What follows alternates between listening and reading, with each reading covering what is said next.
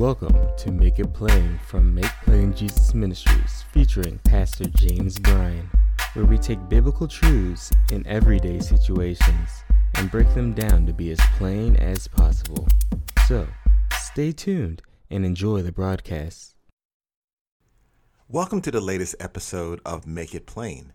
We're glad that we're able to spend this time with you and be able to share some practical insights to life, the things that you have to deal with on an everyday basis. You see, sometimes we all get caught up in making our appearances look a certain way, but when we are outside of the limelight, we're trying to figure out how to make life work. And in this podcast, we want to talk about difficult relationships, and we want to focus on just that parental-child relationship. And we want to talk about a few areas that maybe of relevance to a lot of you who are listening, and how to deal with some of these changes or challenges, really, is what I should say. So as we get ready to get deeper into this, I want you to just settle down, listen, whether you're walking at this time with listening to the podcast, whether you're driving and listening, whether you're sitting down doing work, but yet listening at the same time. We want to thank you for being a part of this, and we want to make sure that this is something that's helpful for you. So let's go a little bit further. Difficult relationships, part one. You see, there are times when we have to deal with challenges, and often the challenges exist between a parent and a child. I know some of you would say, no, it's supposed to be the perfect relationship, that the mother and child, or the father and the child, are always getting along. And I would love to say that that's true. But unfortunately, that is not always the case. So I want to just touch on a few areas, and this does not encompass every area of a parental and child relationship, but it does address a few of them. And let's examine that just for a minute. I want to tell you a quick story. And I want to change the name of the people involved. And I want to do that so that I don't betray their confidence. And that way you won't know who exactly it is. But these are real people. And so there's this person that I know. And this person had already had children. And her children were, one was grown. The other one was, pretty far up there, basically in high school. And she could see the time when they were totally out of the house and they were totally, going on their own. And she was looking at this empty nest situation, or the situation where the children were independent and she could now do what she wanted. Because think about it. Anyone who has had children, when they are young, a lot of your life is wrapped around developing them. And so she had looked forward to this, gotten herself a bit ready, anticipating. And then one morning she got a surprise, and she couldn't believe it. And she had to sit there with her mouth open, and she was just totally surprised. And so she went to her husband and said, "Surprise!" You know what the surprise was? She was pregnant. Now, it doesn't mean that she didn't like kids, because she's a good mom. That's not the issue at all. But I think what she was planning, that her kids were grown and that she was planning life now, to do the things that she wanted to do and her husband wanted to do. Now they had to start again with a newborn that was coming. And she was already in her mid-40s at the time. And so it was a bit of a shocker, right? Surprise again. And so we have to think about this, and some of you would say, well, that's good for her. It is, and she loves the child, and that child is growing quickly and growing up, and good kid and everything else. But it's just that there's a mental adjustment that needed to happen. Sometimes what ends up happening with parents is they find out that they're going to have a child, and they weren't planning on it. You see, sometimes people really did not want a child, but they have a surprise moment. Sometimes people are working toward having one, and they don't until this surprise moment. My point is, as a parent, regardless of when this may happen, we have to make sure that we are providing all the love, nurture, and care that's necessary. Back to my example of the person that I know. You see, the difference also is, if being in your mid-40s, you know kids have a lot of energy. And starting over again with a lot of energy, a very energetic child, then you got to say, okay, Lord, give me grace to be able to keep up. And that's part of it, because you realize that a child wants to be involved in this and be involved in that. And you're thinking, well, those days are past. I don't have to do that. But all of a sudden you're finding out, in her case, that now she does. But she's asked the Lord for grace, and he has given it to her. And she has been a great mom, and she has made sure that she's been there. And her child is very energetic, but a good kid. And so you have to make sure that the child is brought up, that the child is healthy, that the child learns what he needs to learn. And these are the things that we have to make sure that, you know, as parents, that we are pouring in to children. There's so many children now who wish that there was a parent involved that would pour into them. As a pastor, I come across a lot of kids, young boys especially, that are just longing for someone to be involved in their life and pour love into them. And so you see that longing. And so as parents, we have this unique ability to pour into the lives of these ones that are moldable, as I call it, and then bring them up. And you never know. They could be CEO of a corporation. They could be a president. They could be a whatever, lawyer, doctor, whatever you want to put a title to. They could grow up and be any of those things. But most importantly, they need to grow up to be a healthy person, physically, emotionally, spiritually. They need to be one that is trained up in the things of God. Speaking of that, you know, it's the responsibility of all parents, regardless of how you became a parent, to make sure that you're able to train your child. How many of you have seen, when you've gone to the store, doesn't matter what type of store you're in, it could be one of those big warehouse places where you go and get all the food and things at a great deal. It could be a grocery store. It could be a mall or any place. And you see a parent or parents and their kids are running all over the place and making all kinds of noise and acting like they have no idea of what it means to be inside. And their parents are like, "Hey, Johnny, hey, Sally, can you come here?" And the kids are ignoring them. And how many of you inside was thinking, if that parent doesn't get that child, I know you do. I know you do. A lot of you I've spoken with. And so I know you have that impression. But you see, what's happening is they aren't necessarily giving the guidance on their children, because they're letting them do whatever it is they want to do. Now, speaking of that, let's go to the second point. Sometimes you have to deal with kids that are I'm just going to call them energetic. Let's call it that. And in these kids, they need to have an outlet. They need to have some type of structure. And a lot of times parents say, just let them be kids. But I would suggest to you that that's not the right way to do it. I would suggest to you that you have to find out what is the right structure for them to help them succeed, not only as a child, but in life. What is the right structure? So supposedly, let's just say in this scenario, suppose a child has so much energy and always likes to run. Maybe you structure your day such that every day there is a period of time, whether it's half an hour, whatever that time period is, that this child is able to just burn all that energy, or burn a lot of it anyway. And they know that as long as they do certain other things, they get this time in and basically just do what it is they want to do. And in those scenarios, when we think about all that, we can begin to look at it from the standpoint of, well, we're going to make sure that our child is still getting the energy, out of them. At the same time, they're learning structure. They're learning that at certain points in time, these things can be done. And so this is what we need to look at. So I know for me, there were certain times of the day I had chores to do when I was growing up. And I had to do those chores.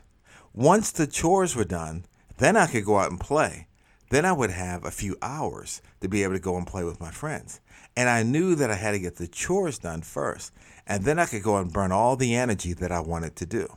And so that began to set up a level of discipline and structure in my life. I would suggest that as a parent, we all get to the point where we learn and get to know what it is that our children like to do, what drives them, what is it that is interesting to them, and begin to know how they react in different situations. As a parent, we should know that. And then at that point, then you're able to structure the days and the activities and things that the child does so that they're able to grow healthy and they don't drive you crazy, right? The key point there. And so you want to make sure that you think about that. So maybe a child has a lot of energy, so you put them in swimming a certain amount of times a week.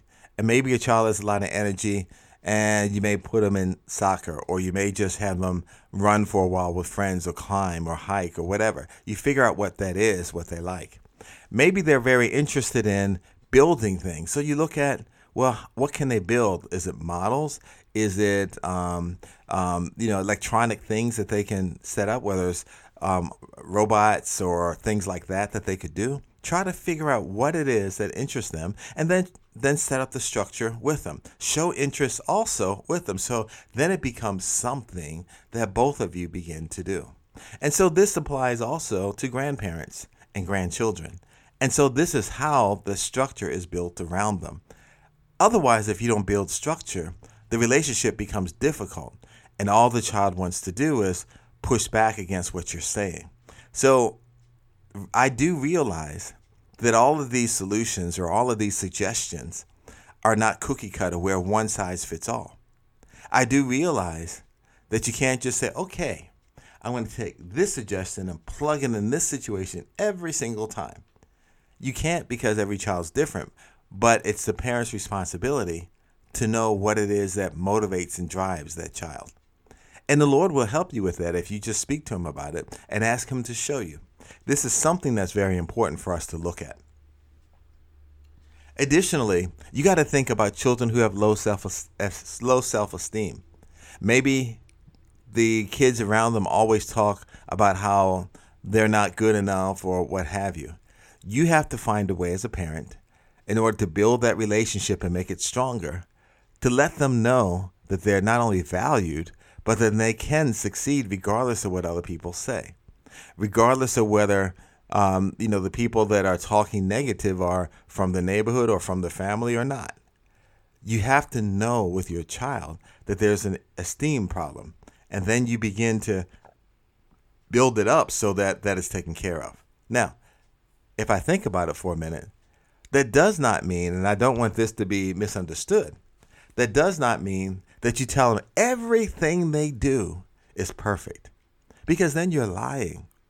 But you can find a way to encourage and be a part of what they're doing, and then their esteem builds. And so what happens, even when they get older, they get to the point where every time they're starting to second guess themselves, they remember the things that you taught them, and they're able to succeed. There is a scripture, though, and I would say most people have heard this countless times. And in it, it's from Proverbs 22:6. It says, train up a child in the way he should go, and when he is old, he will not depart from it. Now, I know some of you say, yeah, I heard that, but you don't know my grown child. I want you to know that if you spent the time when they were little pouring into them, not like beating into them, but pouring into them the things of God, eventually some of it will begin to come up. And in a lot of cases, I've seen where people who really were going the opposite way have a course correction because the Lord brings them back. And so, but the thing is, you've got to train them up when they're younger. You got to pour things in when they're younger. You've got to spend that time. And so when you do that, then they at least have some level. They may not do everything that you want them to do, but at least they understand what's right and wrong and can make some wise decisions. And so it's important for us to do that. So we train them, we pour into them the things that are right. Have conversations with them too. At times when it's like, do you understand why this is wrong? This is what I did. Oh, look, this is why I did it. And this may be after you have other correction, but you got to have that communication line open also. It's very important so that when they get older, they understand. And then that way your communication line is already open and you can talk, so that that would de-escalate your situation between a parent and a child. So that's something to think about. Additionally, some of you may look at this and say, I did want kids. I really did. But it just seemed like every time I would get more kids than I thought. And so I'm dealing with this and my kids aren't listening. And there's certain days where I feel like I need to just get away because it's driving me crazy and I can't spend time on my beauty. I can't spend time on my things. I can't. But, there are times that if you were honest with yourself, you would say that I don't even know if the kids are a blessing because they are really taking me over the edge. But I want you to think about this for a minute. The kids are a blessing. Yes, they can pull your last nerve, as we say. They can get to the point where they will get you to want to say something that you probably shouldn't say. And they can get in situations where you just look and shake your head like, how? How did you do that? But here in Psalms 127, I want you to know that children really are a blessing. And in verse 3, it says, behold, children are a heritage from the Lord. The fruit of the womb is their reward. Like arrows in the hand of a warrior, so are the children of one's youth. Happy is the man who has his quiver full of them. They shall not be ashamed, but speak with their enemies in the gate. One time, many years ago, I was preaching a message, and part of the way through it, I kind of spoke about this, but I said, look, I have 3 arrows in my quiver, and that's full enough. My quiver is full, meaning I have 3 kids, that's enough, I'm good. And so it doesn't matter the size of your quiver. The point here is that children are intended to be a blessing. They are intended to be a blessing and a heritage, and they're from the Lord. So treat them that way. You may say, but really, there are times when they drive me up the wall. I get it. I know. I've seen a lot. But what I want to say to you is this.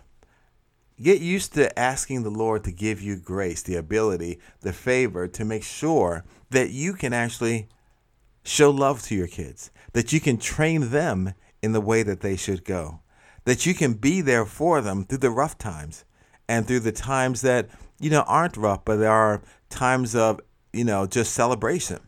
You want them to think about you and that relationship and how much that the relationship means between you and your child or your children. Now, I want to say this also.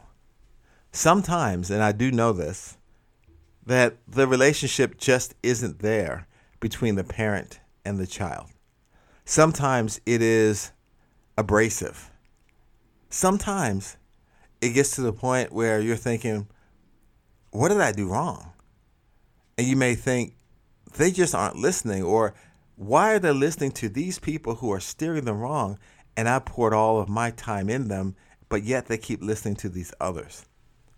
There's certain times when you've done all that you know to do. There's certain times when you've said everything that you know to say. There's certain times when you've given, every opportunity that you know to give. When you've done all that, then you just give them to the Lord. And then the best thing you can do as a parent is pray.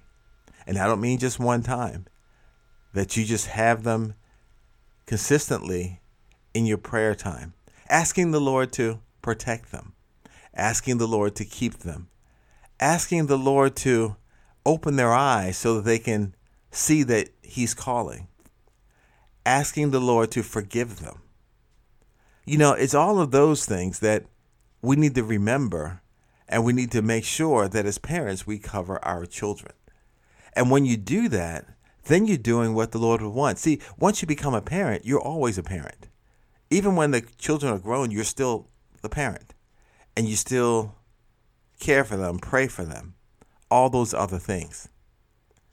I remember talking to my father who recently passed, and he ended up being 98 and a half. But one of the things that he did, even to the point where he couldn't anymore, every day he would pray for his children.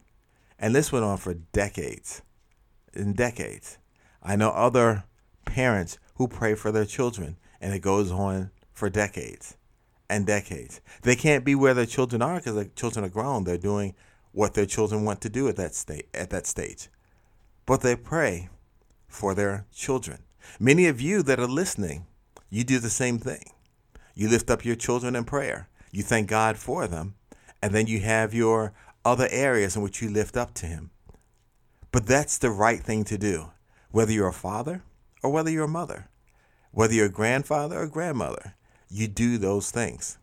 And even if you're a spiritual parent, what's that mean? Well, there's some relationships that God just binds together. You may not be blood related, but there is a father-son, father-daughter, mother-son, mother-daughter relationship that God just makes happen. And it's almost like, they're part of the family.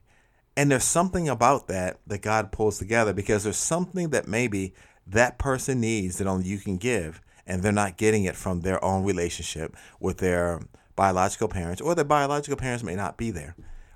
And there may be something that you need to get from them, because there's something else that you may have more love to pour out. And rather than letting it sit there, the Lord wants you to pour it out to some others.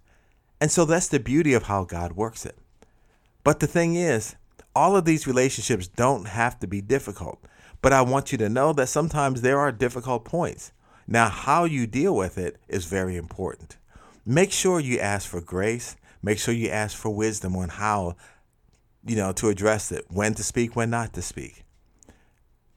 The grace to be able to have the time to spend when they're young and even older, so they can hear and see and you can pour into them. Just know that these are things that God has ordained. And because he's done this, he wants to make sure that everyone is whole. And so he provides somebody for everybody who will listen and then go and build those relationships and find out what is the right thing to do, what is the godly thing to do. So hopefully this has been helpful. Hopefully this has given you some food for thought. And we can just share some more and some upcoming parts just about difficult relationships that we do have, and to make sure that we're thinking about them. And if there are other thoughts or ideas that you may have, send us a note so that we can actually read them also and potentially include some things in some future podcasts. Send a note to contact us at makeplainjesus.org, and then just say, I heard it on the podcast and here's some thoughts. I'd appreciate it. We would appreciate it. Until next time, I want to make sure you have a great day. See you later.